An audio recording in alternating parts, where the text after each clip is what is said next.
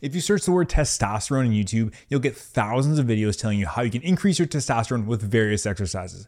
There are a lot of people making some pretty insane claims, but which of these claims actually have any evidence? Today, I'm gonna walk you through the evidence on what type of exercise actually helps increase testosterone. Let's go.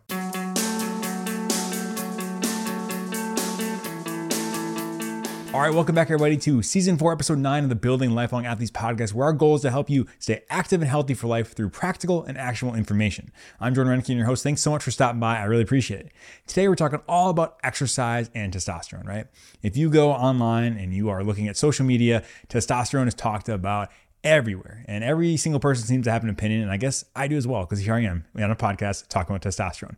But you'll see a lot of insane claims. It's actually quite overwhelming. Like you just scroll through and see that someone's talking about this testosterone, this, this testosterone, that. And if you do this, it's killing your testosterone. It's just so much to handle. Obviously, this whole podcast, you know, season we've been talking about testosterone and whatnot, but specifically we're talking about exercise, right? People talk about, hey, you need to do X, Y, and Z exercise to get testosterone. But it's overwhelming. So we're going to kind of break it down here and hopefully simplify this and make this practical for you. And when we look at the data, we really don't know that much. It's kind of disappointing. So it's not nearly as settled as everyone online will have you think it is, but that's okay. We do have some data. Let's go through it and we'll get it figured out. So let's get started. First of all, it wouldn't be a podcast talking about testosterone and exercise if we didn't talk about resistance training, right? Everyone loves lifting weights. If you're listening to this, you're probably a little bit biased towards lifting weights, as I typically am. But that being said, we understand every type of exercise is beneficial. So that being said, though, resistance training is the one that everyone touts as this so important. It's so important to raise testosterone. And what does the data show? Well, yeah, it looks like if you do have resistance training as a part of your program, it can increase your testosterone. But let's talk about here. First of all, there's kind of some caveats, right? So if you just kind of go into the gym and say, okay, I'm just going to do two sets of 10, super lightweight, and don't break a sweat, that's not going to do anything for your testosterone. Like I said, I'm not going to say, hey, if, if it's either that or nothing, I'm obviously going to pick that. I'm always going to, you know, pick activity and exercise over nothing. But it seems like to get a raise in testosterone, we want to have a higher intensity. So higher intensities seem to raise testosterone. Also might raise other things like IGF-1 and growth hormone. So kind of getting a good benefit of multiple hormones from exercise. And it also seems related to the muscle mass use. So, what I mean by that is exercises that use more muscles tend to have a higher probability of increasing testosterone acutely. So what we what do we mean by that? Well, large compound movements. People talk about compound movements, things like deadlifts, squat, squat, bench press, things like that will be very beneficial. But the reason that we believe this is they've done some studies also showing that people use small muscles and they you know work them to fatigue, so pretty much like failure, and they don't see an elevation in testosterone. So it's really kind of that large muscle group using as much muscle mass as possible, that seems to get us that response. Like I said, so if you're just doing isolated bicep curl, right? You just hammer that out, you get the pump, it feels good, but it might not have the systemic effect. The way I kind of think about it is we need to really kind of shock the body and we need to really kind of put a significant amount of stress on there through, you know, compound movements to really get uh, elevation in testosterone. So on top of that, they also looked at, hey, are free weights or you know dumbbells whatever those better than machines and it seems like Possibly. Um, obviously, you can still fatigue yourself quite a bit uh, with compound movements on different machines, but it seems like in a couple studies that free weights might actually be a little bit better. Like I said, odds are that's just because we're incorporating a little more muscle mass when you do that, right? So when you're on the free weights, you have to use all your big muscles, but then also you're kind of stabilizing and working on different activation and core activation, all those things. This is all theoretical, but that's typically what's happening. That's kind of, if I had to guess, why we're seeing those results.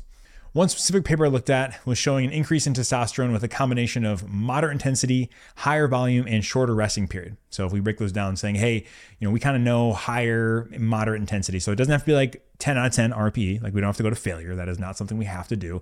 But you know, we're going up there and it's it's challenging, right? Like the recommendations we pretty much talk about are RPE anywhere from like, you know, six, seven and above. You know, as long as we're getting a moderate intensity that we're working hard, that can be it. And then higher volume, meaning more reps is typical as or more sets. So that seems to be special, beneficial. And then shorter rest periods, right? So uh, essentially what that's doing by having a shorter rest period, we're essentially increasing the intensity because we're not waiting as long, we're not resting as long, so we're not fully recovered. So we're just making it harder. So, like I said, that that can happen. And what do we see when we see this? Well, we see spikes in testosterone, right? That's the thing with pretty much all these studies. We see hey, what do they what did testosterone look like before and then what it look like after? And they kind of measure and say, oh yeah, it's definitely spiked. But then what they see is a lot of times it's transient, meaning it kind of comes and goes. This is not like, hey, if I consistently work out, I'm just elevating my testosterone here and it's going to stay there for the long run. It doesn't seem to be the case. A lot of times it kind of comes and goes and it's not very long lasting. You know, a acute bout of heavy resistance training A lot of times we see spikes up to anywhere from like 30 minutes to an hour, maybe sometimes two hours. That's like the majority of things. There are some things saying, hey, you can maybe see a little bit elevated after 48 hours, but the majority of times it kind of spikes up and then goes back down. So that being said, right, we're saying, okay, well, man, we're increasing testosterone. That means we're gonna have to have, you know, we're gonna get huge with this and it's gonna increase our muscle size. And that doesn't necessarily play out that way. It'd be awesome if it is, but it does not seem to be that we can do that. You know, just because elevated testosterone does not equate to increased muscle protein synthesis, right? So we need muscle protein synthesis to kind of make our muscles and for hypertrophy to get our muscles bigger. And just because we have elevated testosterone levels does not mean we're gonna have that elevated muscle protein synthesis. And by proxy of that, we essentially can't use elevations in testosterone to predict hypertrophy potential for humans. So, like I said, you can see someone's spike in testosterone after the exercise, and based off of that, you can't say, oh, that person's going to have really good hypertrophy. It just doesn't seem to, to match up. And so, an increase in testosterone does not guarantee hypertrophy. That's kind of how it goes, which is kind of weird. There's a lot of nuance to this, but it's not as easy as, hey, my testosterone goes up, and therefore I'm going to get jacked and therefore it's awesome. And if I do that, that's going to be high, testosterone. Like that is not the case. We can have these transient spikes and it doesn't equate to anything, meaning like long lasting. So that being said, who's going to benefit from like resistance training? And that's kind of the big question. And first of all, everyone, obviously everyone should be resistance training, but in terms of are there people that it will seem to help in, from testosterone long term? And it does seem to have an increase in testosterone in like every group that we've studied. So, meaning if you're sedentary, you don't work out, if you are an endurance athlete, if you're resistance trained, everything, testosterone will increase. But like I said, it is usually short lived, and most likely it's going to be benefit from resistance training. And we'll talk about that more a little bit in endurance training. But it's a spoiler alert that like anybody, no matter what level of activity you do, will benefit from resistance training. Whether you've never worked out before or whether you work out all the time, like that's good. And actually, what's interesting is those who train more, so people who did resistance training more, tended to have higher spikes in testosterone, which is kind of interesting. So it's almost like you're primed, like your body knows it's ready for it. And or is it just the fact that you can lift more and put more stress on your body? I don't know, not exactly sure, but it seems to be that lifting is a good idea. Least shocking news of the day, I know, right? But I'm always going to preach that. And from a question is, well, people talk about testosterone all the time. Like Jordan, people take it and they get huge. How does that work? Like I said, that's kind of different. It seems to be a different response than your just a normal response exercise. Obviously, that's longer term. But that being said, how does it work? Well, testosterone can increase muscle size by increasing amino acid uptake and protein synthesis, right? So if we are having some potential increase uptake of amino acids and we're making proteins, that's good. And then also one thing it does is it inhibits protein degradation. So it kind of counteracts cortisol. And so it kind of gives a more positive environment uh, or hormonal milieu, will you say, for growing muscle. And that's like one of the big things is testosterone does is kind of sets the environment, you know, and it doesn't necessarily say, hey, testosterone necessarily makes the protein or leads to hypertrophy, but it kind of just gives you like all the stuff you need, saying, hey, we're going to make this as optimal as possible. And then your body's saying, hey, cool, I'm all set up to, for success here. And that's kind of what it does. All right, next we're gonna move on to endurance athletes, right? People always talk about resistance training. They say, oh, resistance training for you know, elevating your testosterone, but they never really talk about endurance training. Is there something to that? Well, let's talk about the data here. Most of the data is in elite athletes who are runners. Like I said, the elite runners and then cyclists as well, but it's kind of like more wide range, anywhere from amateur to elite cyclists as well. And there are some overlying principles that, yeah, you can still increase your testosterone through endurance exercise. Once again, it's going to be kind of transient, like we see with resistance training, but you can definitely see it. There's a couple things that would increase your chance of having an increase in testosterone with endurance training, and that's specifically number one, your intensity, right? There's kind of a certain threshold or intensity that has to be hit in order to induce changes in serum testosterone. So, like I said, if you're just going out on a casual ride or a casual, you know, run, that's probably not going to do it. It's probably more intense. You know, in cycling, they saw changes when they're at high intensity, when they were comparing it to moderate or low. And then running, they only saw changes once they hit VO2 max of like 90%. So, you know, if you ever get to 90% of VO2 max, like it's not a good time. You are not having fun. And so people will say, if you're going that high, it's not going to be a very like leisurely workout, right? That's not your casual run. 90% is like you are booking it. And so it does it does seem that it can increase. And they've seen ranges in the endurance literature anywhere from like 18 to 30% increase in testosterone. Once again, only lasted about an hour after exercises. So that seems to be a common theme is that, hey, yeah, we'll have an increase in testosterone, but once again, goes down after a little bit of time. All right, the next concept I want to talk about is overtraining. So, the general definition for overtraining is any increase in training volume and or intensity resulting in long-term performance detriments. So essentially, any amount of change in your volume or intensity that leads to you not performing as well, that is overtraining. And this is where we can see a drop in testosterone if that happens. Like I said, a lot of time if you are getting to that overtraining, your volume is super intense. Like you have high volume, you have high intensity, and that seems to be really detrimental for your testosterone. And kind of we start to see lots of other issues. Your performance isn't good, but that is one thing. So you know when you hear this podcast, you might be hearing the you know good things exercise, and I want you to hear that. I want you to hear that exercise is good and you should do it absolutely. But but taken to like the extreme extreme, you can have this overtraining. I said this is not something the vast vast majority of people need to worry about. This is not someone who goes to the gym three times a week week or four times a week, anything like that. That's, that's not happening. But someone who's saying, hey, I want to be a competitive athlete, I'm a CrossFit athlete, I'm an intense runner, things like that, where people take it to like, you know, they're really, really pushing themselves and doing hours and hours of training each week. That is something we consider. So, like I said, that is never going to be good for your testosterone or performance. So, that's just something we need to keep in mind. And then specifically looking at overtraining, it does seem that volume is worse for testosterone than intensity. So meaning like if you have high intensity workouts, but they're not as long, that doesn't seem to be as much of an issue as if you're just doing lots and lots of volume. So that kind of makes sense there as well. It seems to be general experience that people can tolerate um, intensity a little bit better than volume. And so, like we talked about, how long do these changes last? If everyone on the internet is saying, do these exercises, increase your testosterone, but you're telling me they only last an hour? Like, what the heck, Jordan? What does that mean? Well, most studies do show that there's a precipitous decline back to around baseline within about 90 minutes. Like I said, what is the reason for this spike? Well, mechanism's not totally clear. You know, it's possible that you have an LH spike as well with exercise. So if you remember, go back to like our first episode, we talk about how LH kind of goes to the testes and stimulates testosterone synthesis. It can happen, but it doesn't line up perfectly as there's like a 45 minute delay between the LH spike and testosterone. So that doesn't seem to be necessarily the case, but may have something to do with it. From an endurance perspective, they thought that maybe you know, there's an increased catecholamine release, right? But eventually cortisol kind of increases and that inhibits testosterone production. So it might be that early catecholamine release. From a resistance training perspective, maybe there's a stimulation of testosterone production by stimulating release of once again GnRH or LH. And so we're not entirely sure why these spikes happen, but it's definitely a response, right? For whatever reason, our body, when they're under acute stress, says, hey, I need to make some more of this. And we can use that as a benefit. And we do see, like I said, it can kind of prime the environment, but like I said, it goes up and then goes back down. So it is not like, hey, if you work out, you're automatically going to boost your testosterone. It's going to stay there long term. That doesn't seem to be the case. And then a question we kind of have on top of that is like, well, do these spikes in testosterone lead to positive changes, right? So we're doing this. Is it these spikes that are causing the, all the benefits from exercise that we see? And well, the answer is we don't really know. We're not quite sure. There is a possible explanation that when we have increases in testosterone, this may upregulate androgen receptor expression and increase myofibrillar protein synthesis. So, like I said, in layman's terms, they're saying, hey, the androgen receptor is the receptor that testosterone and other androgens bind to. You may upregulate that expression, meaning, hey, there's more receptors around ready to be activated. And obviously, we know androgen receptors can do a bunch of different things in terms of increasing muscle and all that stuff. And so, it might be just kind of priming the environment, or it may actually increase mRNA translation and increase androgen receptor half life. So, once again, there's more of them, maybe they're hanging around longer. And then with these adaptations, that may lead to optimized adaptations for hypertrophy.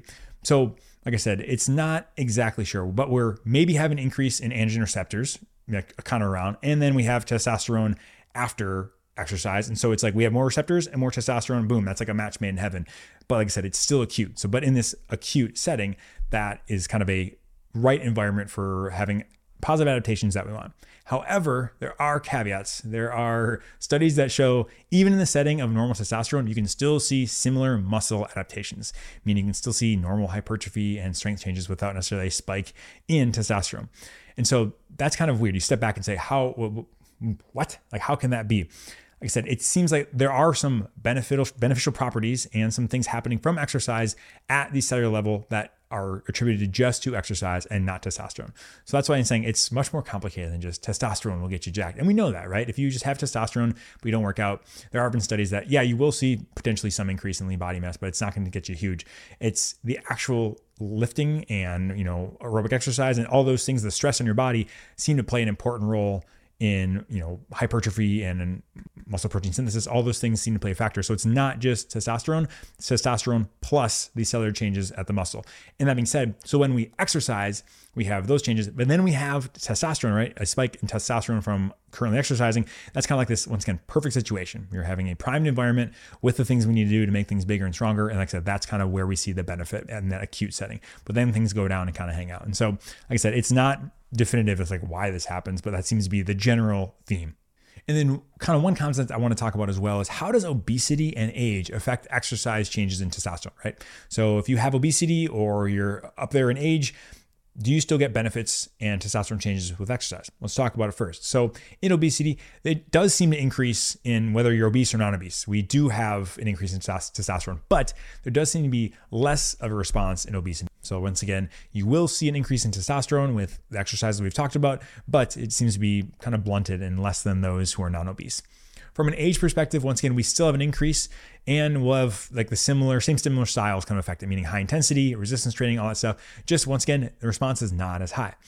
And then so when we're older or we have or we have obesity, like I said, we are going to see similar changes, just not to the level we normally see. And so the big question we all have is do these acute changes in testosterone with exercise, do they lead to an increase in basal resting testosterone levels?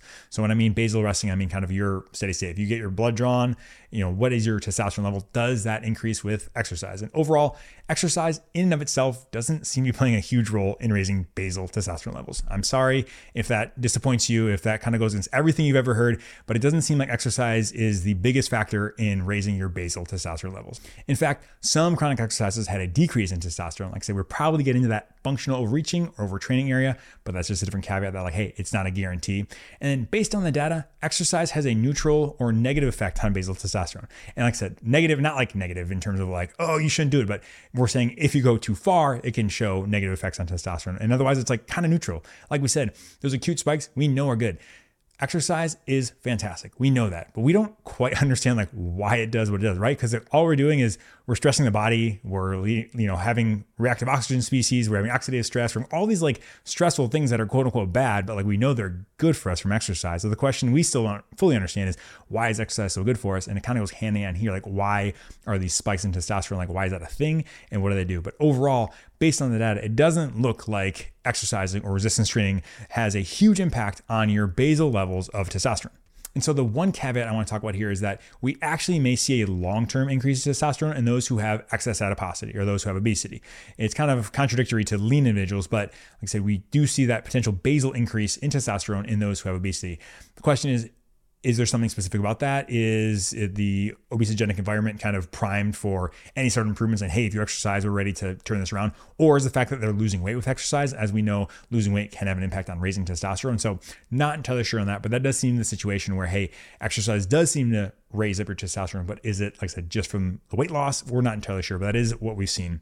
And from an age perspective, we may see an increase in basal testosterone in sedentary older men, but not clear. So once again, it's not like you know, you're just going to see this huge increase in basal testosterone with exercise. And, and some studies actually suggest that you can't tell the difference between lifelong exercisers and sedentary individual older adults. So that's kind of depressing there.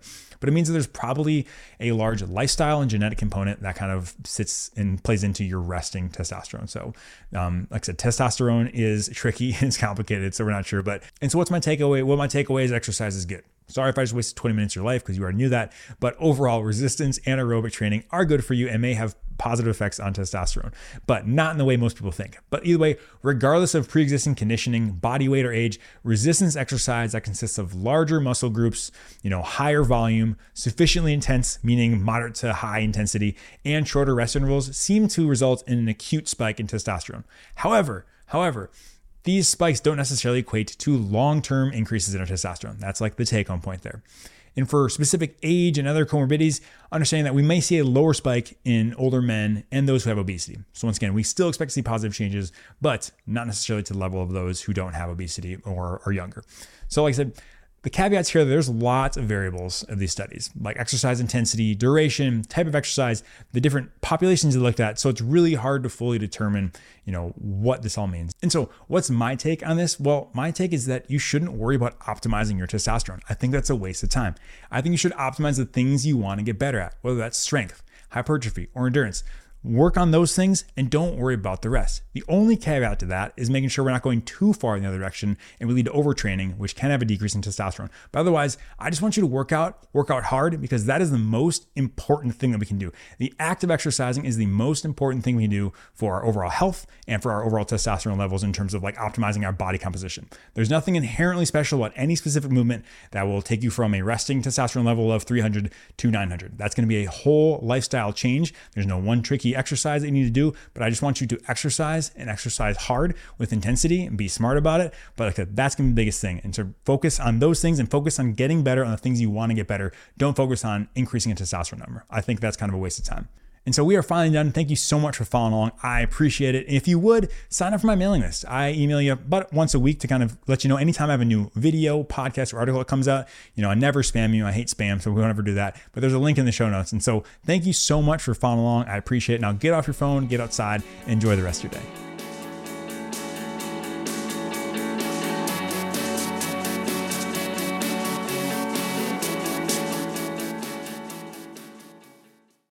Disclaimer This podcast is for entertainment, education, and informational purposes only. The topics discussed should not solely be used to diagnose, treat, or prevent any condition.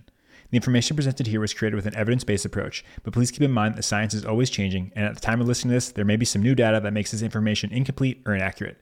Always seek the advice of your personal physician or qualified healthcare provider for questions regarding any medical condition.